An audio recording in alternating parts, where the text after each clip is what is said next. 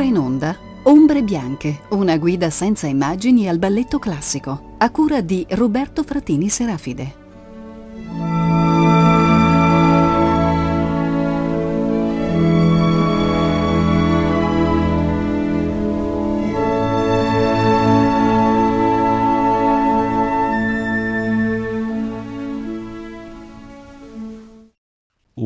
Cordiale saluto a tutti i gentili radioascoltatori di Rete Toscana Classica. Eccoci a un nuovo appuntamento con Ombre Bianche. Sono sempre Roberto Fratini Serafite ehm, e continuo a guidarvi in questo viaggio alla scoperta dei principali titoli dal repertorio del balletto protoromantico, romantico e post-romantico. La puntata monografica di oggi sarà dedicata a un altro capolavoro del balletto della seconda metà dell'Ottocento che è il Don Quixote. Don Quixote che debutta a Mosca nel 1869, eh, l'autore della danza e il coreografo, fra virgolette, è Marius Petipa e le musiche sono di Ludwig Menckus. Incredibilmente controversa la storia all'estitoria di questo Don Quixote che si è trasformato in uno dei titoli più amati del repertorio. Sappiamo che il balletto debuttò in una prima versione a Mosca nel 1800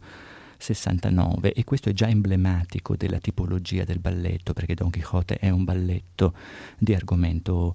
comico, di tema mm, avventuroso e andava molto bene per il palcoscenico moscovita che rispetto al palcoscenico del Marinsky che era un palcoscenico invece più fiabesco, lineare, grafico, spirituale, Mosca privilegiava invece temi più sanguigni e i ballerini di scuola moscovita sono stati fino al Novecento inoltrato ballerini di questo tipo, quindi ballerini più energici. Don Chisciotte nasce come un titolo specialmente adatto a questo tipo di pubblico. Emblematicamente, quando il Lago dei Cigni debuttò nel 1877, debuttò a Mosca e fu un fallimento, fu un fallimento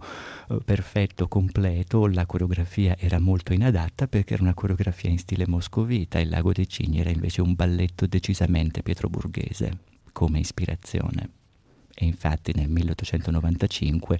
proprio il Marinsky di Pietroburgo ne avrebbe fatto uno dei principali titoli del repertorio di sempre. Nella prima versione del 1869, mm, già ad opera di eh, Petipa, eh, Don Quixote era una uh, comédie ballet, quindi una commedia balletto in quattro atti. Di lì a poco, nel 1871, a San Pietroburgo, in una forma diciamo uh, più ipertrofica, lo stesso Petipa ripropose Don Quixote in cinque atti. Benché la versione di Petit Pas con la musica di Minkus si sia definitivamente imposta come il balletto su Don Chisciotte, sappiamo che il tema del Chisciotte aveva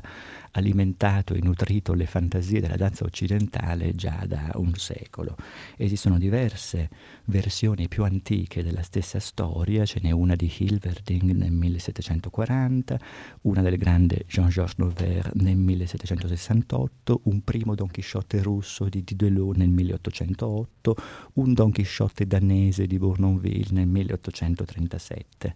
senza contare che lo stesso mito letterario di Don Chisciotte continuerà ad alimentare l'immaginario della danza anche nel Novecento. Fra i Don Chisciotti moderni ricordiamo senz'altro quello di Balanchine nel 1965 e ancora prima quello per l'Opera di Parigi di Serge Liffard nel 1950, quindi decisamente una figura letteraria che ha da sempre sedotto il mondo della danza. Il dato interessante di Don Chisciotte è che è un balletto che cerca di contemperare, cerca di conciliare le esigenze del grande balletto russo di ispirazione zarista della seconda metà dell'Ottocento con eh, la tipologia più antica e più affermata del ballet de caractère, quindi del balletto di carattere con un'impostazione comica e con una nutrita serie di danze tipiche. Trattandosi di Don Chisciotte, ovviamente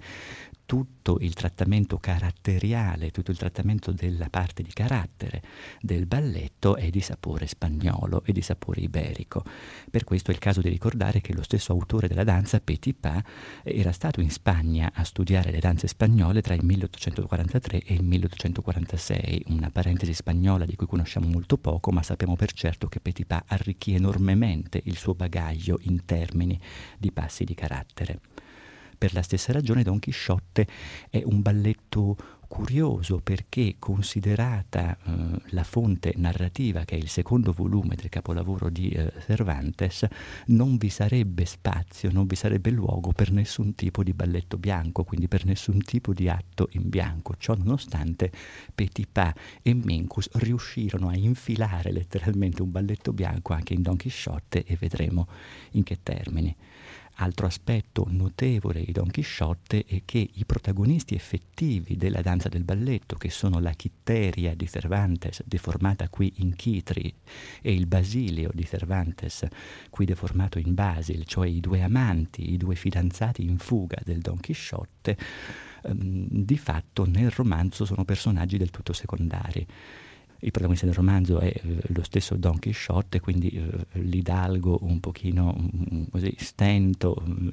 trasandato, scombicherato dell'originale Cervantino che qui rimane, è ovviamente il protagonista, ma eh, realmente si tratta di un ruolo di puro carattere, cioè di un ballerino grottesco. Il Chisciotte in questo Don Chisciotte praticamente non danza, lui e Sancho Panza si limitano a una parte pantomimica. Per quanto concerne la trama mm, del Don Chisciotte ballettistico, mm, ricordiamo si tratta di un episodio dal secondo volume del capolavoro di Cervantes, quindi la parte del Don Chisciotte è ambientata a Barcellona quando mm, nel corso delle sue peregrinazioni il nostro eroe Don Chisciotte si imbatte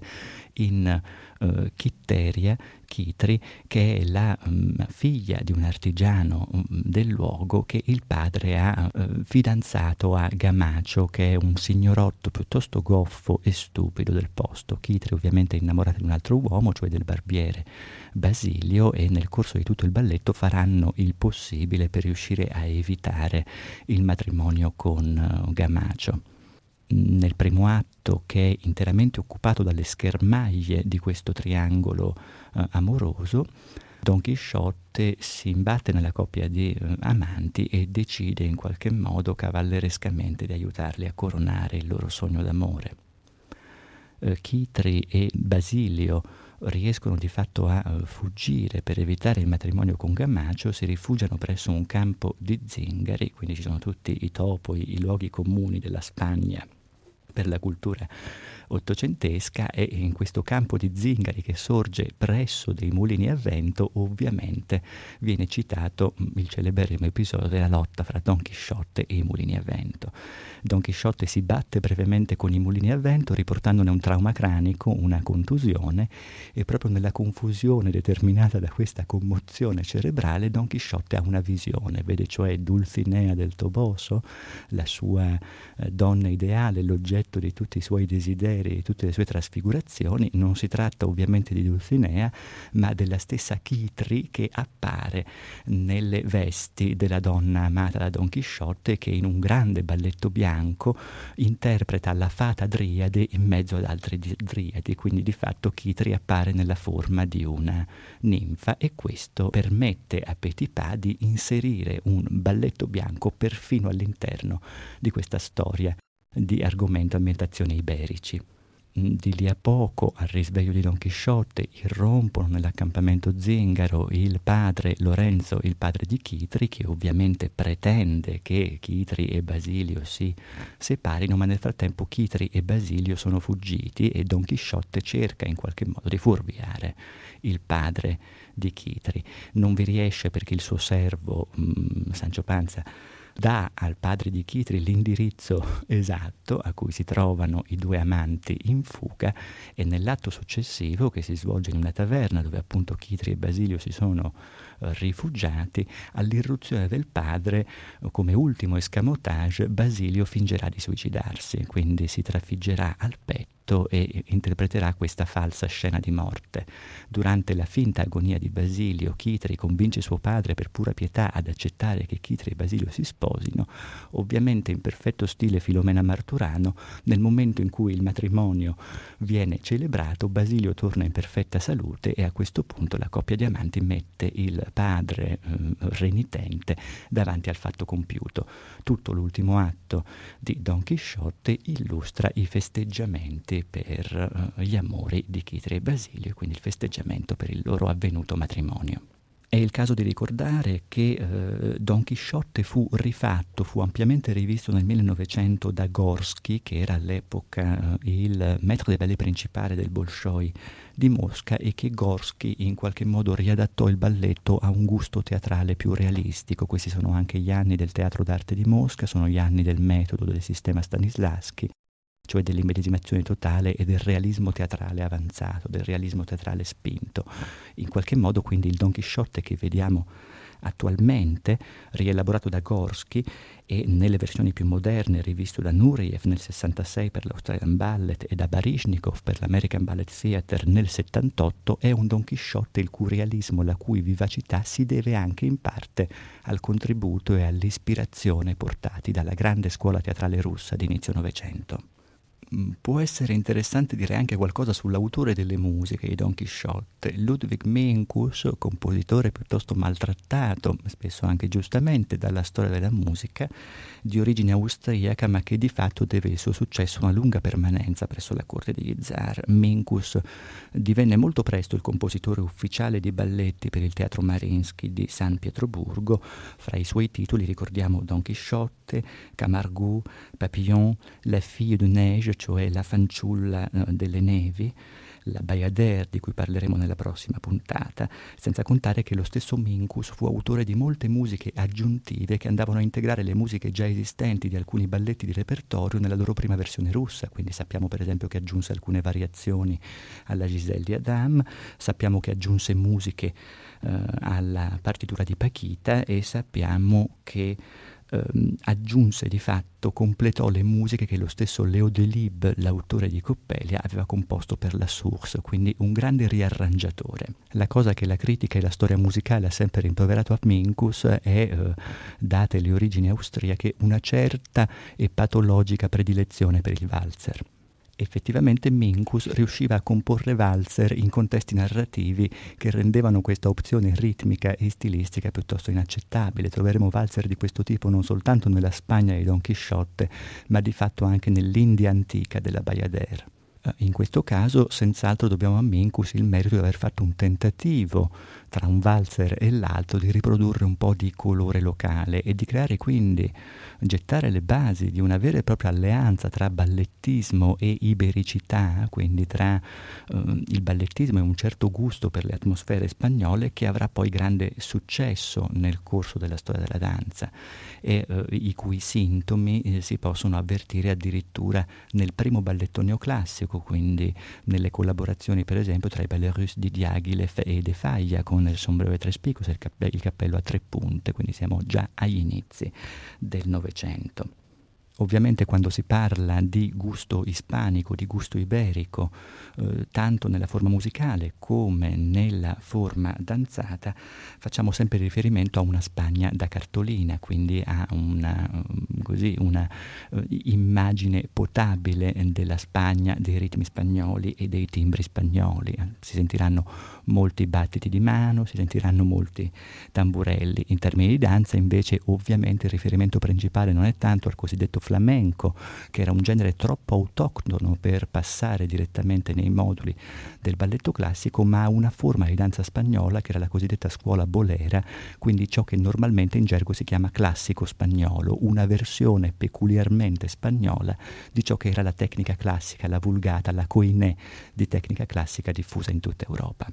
fra le danze e le scene di gusto tipicamente spagnolo del Don Chisciotte che non ascolteremo, vi sono anche una seguidiglia, una espada, una entrata di torero, quindi un frammento dedicato al toreador e a tutta la uh, quadriglia, diciamo, dei toreadores, mh, diciamo appunto una serie di luoghi comuni sulla Spagna che ovviamente non possono mancare in un balletto di questo tipo.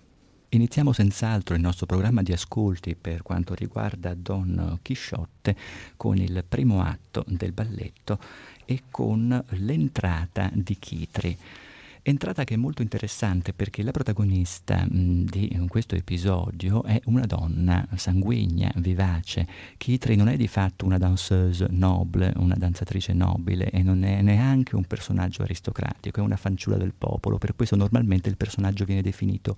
personaggio di demi-caractère, cioè di mezzo carattere, che significa da una parte effettivamente la protagonista del balletto, quella che va sulle punte, ma d'altra parte una che mescola costantemente allo stile puramente classico e accademico passi, movenze e pose tipiche della danza spagnola. L'entrata di Chitri è un'entrata clamorosa, è un'entrata di grande vivacità, di grande irruenza. Chitri danza, si presenta, diciamo, alla folla, danzando in maniera un po' maliziosa e un po' aggressiva con un ventaglio. Il dato più interessante è che esegue gran parte di questo assolo con un passo antico e rispolverato da Petipa per l'occasione, perché gli sembrava molto adatto a illustrare un carattere spagnolo, che è il cosiddetto pas de cheval, passo di cavallo. E l'altro aspetto interessante di questa prima variazione di Chitri è che Chitri in tutta la seconda parte della variazione percuote costantemente il terreno con il suo stesso ventaglio, che è una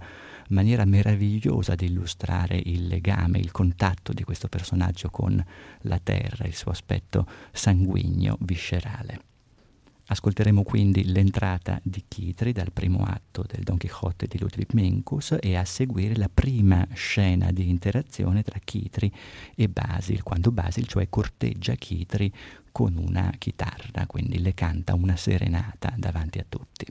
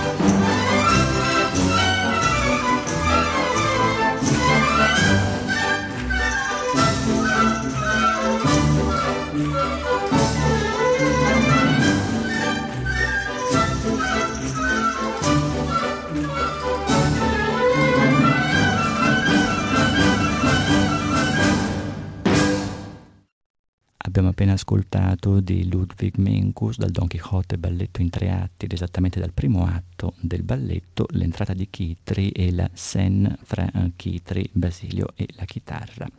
nell'esecuzione dell'orchestra dell'American Ballet Theatre diretta da Paul Connelly. Ricordo che per questa puntata, come per alcune delle puntate precedenti, abbiamo privilegiato eh, di fatto l'ascolto di eh, esecuzioni della partitura per il balletto nell'esecuzione dal vivo del balletto stesso. Prima di tutto perché molto spesso una esecuzione della partitura destinata Uh, al balletto, quindi allo spettacolo, uh, risente di un trattamento ritmico e timbrico che non sempre uh, è lo stesso nel passaggio poi alle registrazioni puramente acustiche della stessa partitura e anche perché spesso nella esecuzione dal vivo del balletto entrano suoni prodotti direttamente dai danzatori e che andrebbero perduti nell'esecuzione eh, destinata a una registrazione puramente eh, acustica del balletto stesso. Ehm, per esempio, nel frammento che ascolteremo tra poco c'è un lungo numero musicale costantemente accompagnato dal battito di mani del corpo di ballo stesso che accompagnerà la danza di Basil e, di Chitri in questo modo. Dopo aver pertanto ascoltato l'entrata di Chitri che rese celebre alcune grandi danzatrici, grandi soubrette del Novecento, per esempio la stessa Maya Pleshetskaya che fece di questa entrata di Chitri uno dei suoi cavalli di battaglia,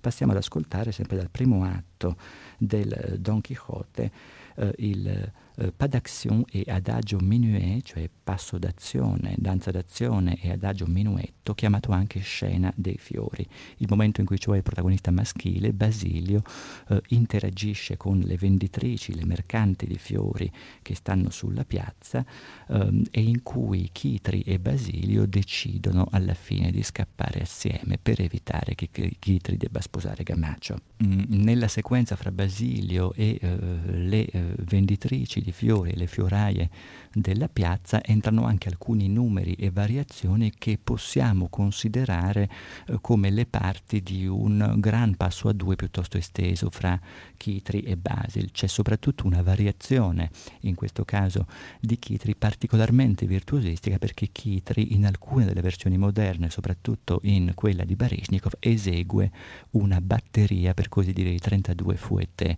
32 fouettés che mh, di fatto entrano in questa edizione di Baryshnikov, non facevano parte dell'originale perché la batteria dei 32 fouettés mh, di fatto entrerà a far parte dei grandi numeri della danza classica solo a partire dal Lago dei Cigni e esattamente dall'atto del Cigno Nero.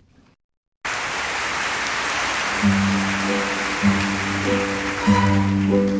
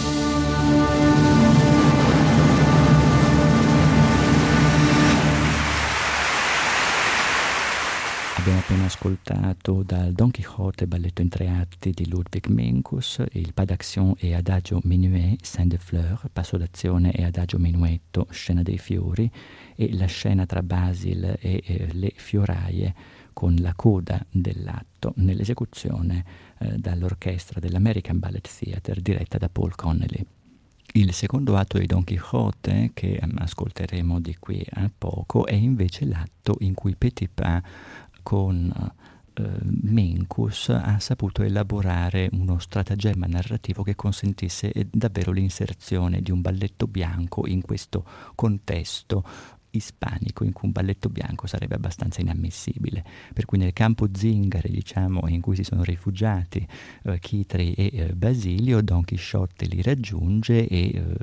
di fatto si mette a lottare con i mulini a vento che sorgono nei pressi del campo stesso. Rimane eh, ferito e eh, durante il delirio, diciamo,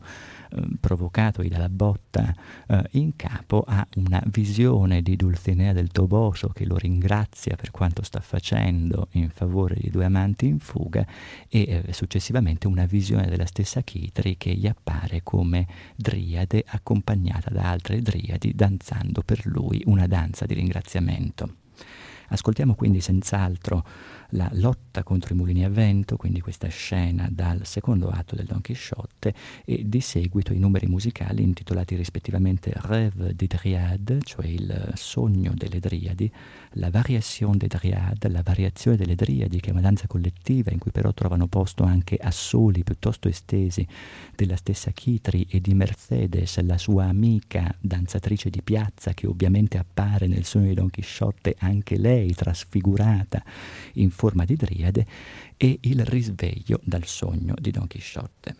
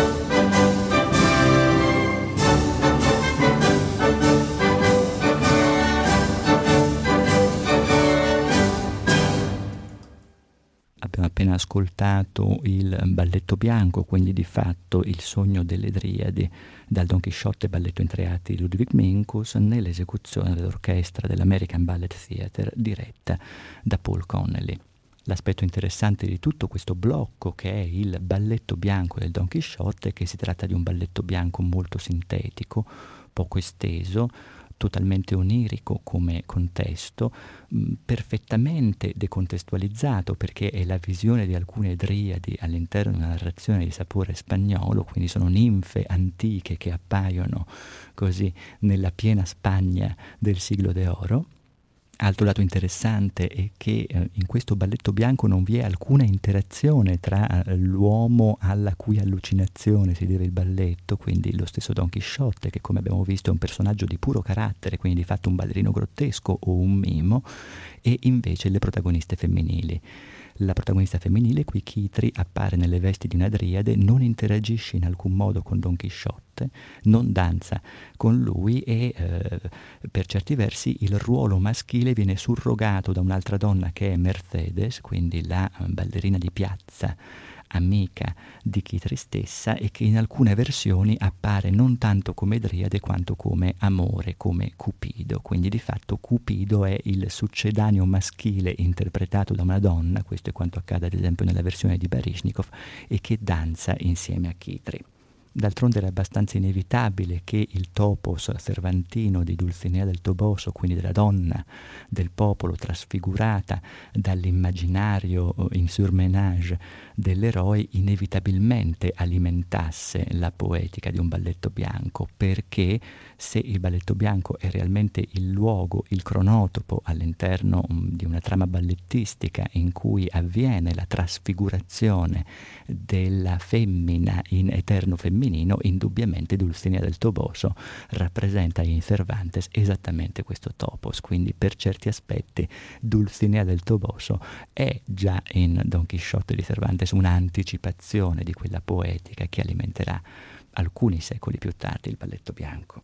L'altro dato interessante è che questo balletto bianco si svolge in Spagna, ma il tempo musicale dominante, eminente nel corso di tutto il balletto è il temps de valse, quindi il tempo di valzer, che era la vera e propria ossessione di Ludwig Menckus, probabilmente eh, il compositore di musica per balletto a più alta concentrazione di ritmi ternari proprio l'assenza di un partner maschile in questo balletto bianco determina anche in termini di equilibrio narrativo un forte sbilanciamento in favore della prestazione femminile. La chitri di questo balletto bianco del sogno delle Driadi è una chitri che balla tantissimo e che soprattutto balla una lunghissima variazione. È il caso di ricordare che eh, l'era petipiana, l'era segnata da Petipa del balletto russo, è un'era che definitivamente eclissa il prestigio del ballerino uomo e lascia invece amplissimo spazio all'interprete femminile. Ricordiamo anche che eh, normalmente Petipa non firmava le variazioni degli uomini all'interno dei passi a due in genere erano gli uomini a cavarsela improvvisando una danza o decidendo loro quali passi intendevano eseguire tutta l'attenzione del coreografo, dell'autore della danza, era concentrata sulla donna e molto spesso la variazione femminile rappresentava realmente il cuore tecnico e stilistico del balletto stesso. Don Quixote non fa eccezione.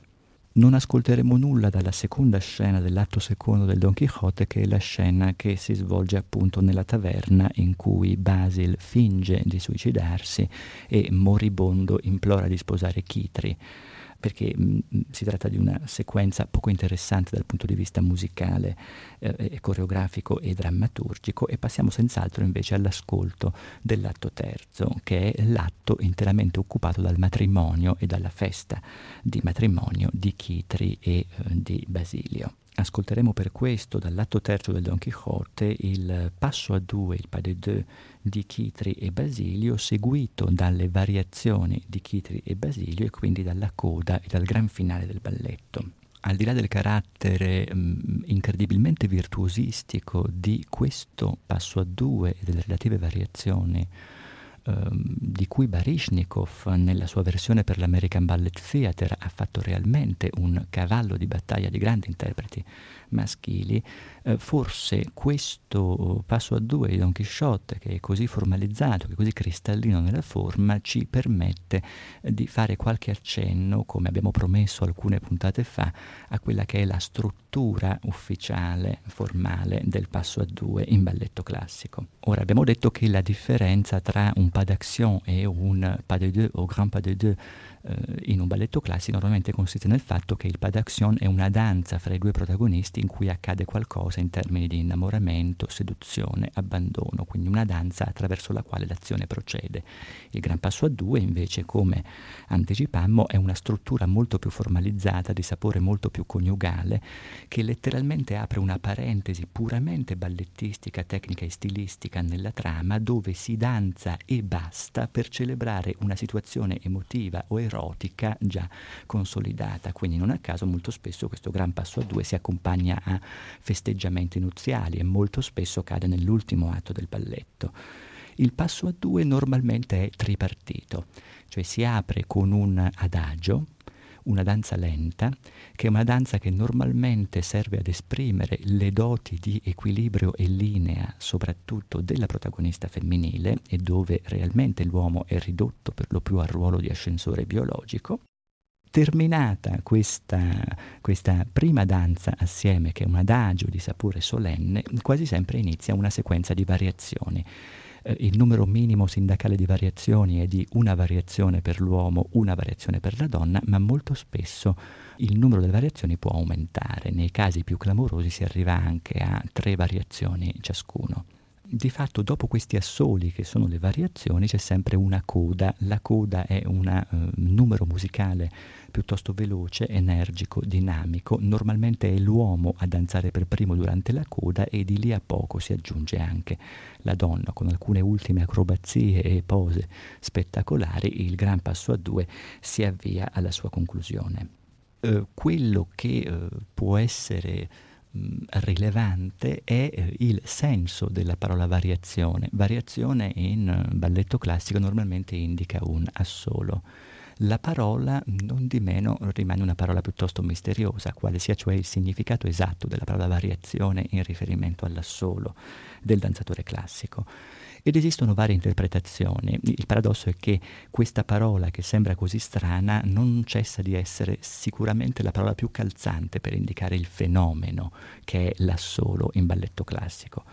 Variazione può fare riferimento in prima istanza alla varietà dei passi utilizzati. Nella variazione il danzatore effettivamente offre come un assortimento delle sue possibilità tecniche e stilistiche. Questo spiega per quale motivo, ad esempio, normalmente nel gran passo a due la variazione della donna sia una variazione piuttosto lenta che in termini ballettistici è basata sullo sfruttamento estremo delle capacità di equilibrio della danzatrice, perché la danzatrice che ha esibito le sue capacità di linea nell'adagio, che è il primo movimento, e che esibirà le sue agilità, per esempio la sua capacità di piroettare selvaggiamente nella coda del passo a due, eh, ha da esibire a questo punto nella variazione la sua terza dote fondamentale che è l'equilibrio, quindi eh, velocità, dinamicità, eh, equilibrio e linea, che sono le tre doti fondamentali della ballerina classica. Il secondo significato possibile di variazione è che la variazione realmente varia a seconda dell'interprete. Per decenni, cioè nell'Ottocento, erano gli interpreti stessi a decidere che cosa facevano durante la variazione e ogni étoile, ogni prima ballerina o prima ballerina assoluta, per esempio, decideva quali passi voleva eseguire. Molte arrivarono a commissionare al compositore direttamente musiche nuove per le variazioni che intendevano danzare, quindi era una parentesi ballettistica lasciata all'estro degli interpreti. C'è un altro significato possibile rispetto alla variazione, e cioè che la variazione indica una deviazione, una reale parentesi narrativa, è come se in quel momento la trama eh, subisse una battuta d'arresto ed effettivamente ci si dedicasse unicamente a danzare. Ciò che cioè il gran passo a due fa rispetto alla trama del balletto nel suo complesso, la variazione lo farebbe rispetto alla microtrama dello stesso passo a due. E l'ultima cosa che si possa dire della parola variazione è anche il fatto che la variazione costituisce una aberrazione aberrazione in un senso proprio, perché la variazione è il momento in cui il corpo dell'interprete per spostarsi da un luogo all'altro impiega il maggior numero possibile di movimenti, quindi di variazioni. È il momento in cui l'assolo trasforma una semplice locomozione in un vero e proprio fuoco d'artificio di soluzioni formali, di strategie diversive, di rallentamenti, di allungamenti della traiettoria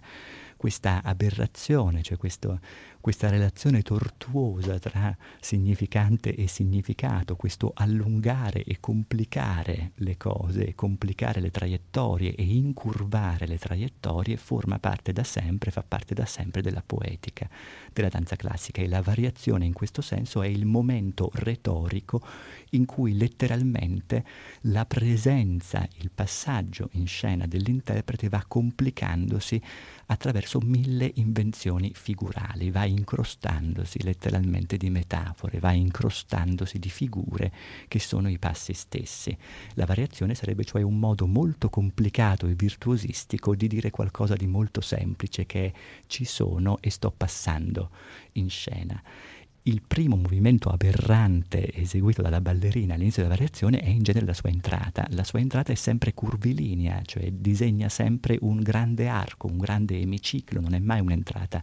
rettilinea. La ballerina lo fa per richiamare l'attenzione su di sé, quindi per dare il tempo agli occhi del pubblico di abituarsi all'idea che lei sta entrando in scena e lo fa anche perché in qualche modo questo definisce già la sua attitudine che è di allungare il percorso, complicarlo, incurvandolo, cioè letteralmente aberrarlo. Passiamo senz'altro all'ascolto di questo passo a due dall'ultimo atto di Don Quixote, specificando che in questo caso l'adagio vero e proprio è preceduto da un andante perfettamente in linea col carattere dinamico e sanguigno dei due amanti protagonisti, quindi Basilio e Chitri, eh, e che eh, nella coda, che è una coda estremamente eh, eh dinamica, per la versione americana Baryshnikov volle inserire i famosi 32 fuetté che erano nati con il cigno nero solo nel 1895.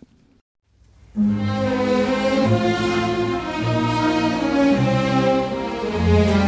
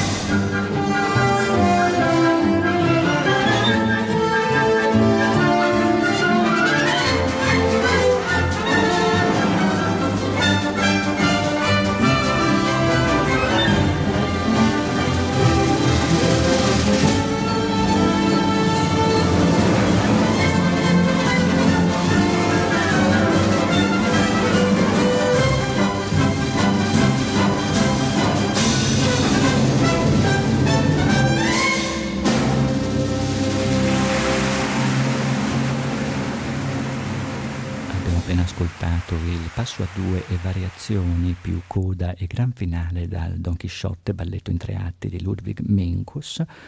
nell'esecuzione dell'orchestra dell'American Ballet Theatre diretta da Paul Connelly. Con questo ascolto chiudiamo la puntata odierna di Ombre Bianche. Nella prossima puntata ci occuperemo di un altro capolavoro di sapore completamente distinto, benché l'autore musicalmente e coreograficamente sia lo stesso, quindi eh, rispettivamente Ludwig Minkus e Marius Petipa. Ci occuperemo cioè della Bayadère. Con questo vi porgo un cordiale saluto Grazie mille per l'ascolto. Ringrazio come sempre per l'assistenza tecnica Valentina Marchi e Martina Campanale.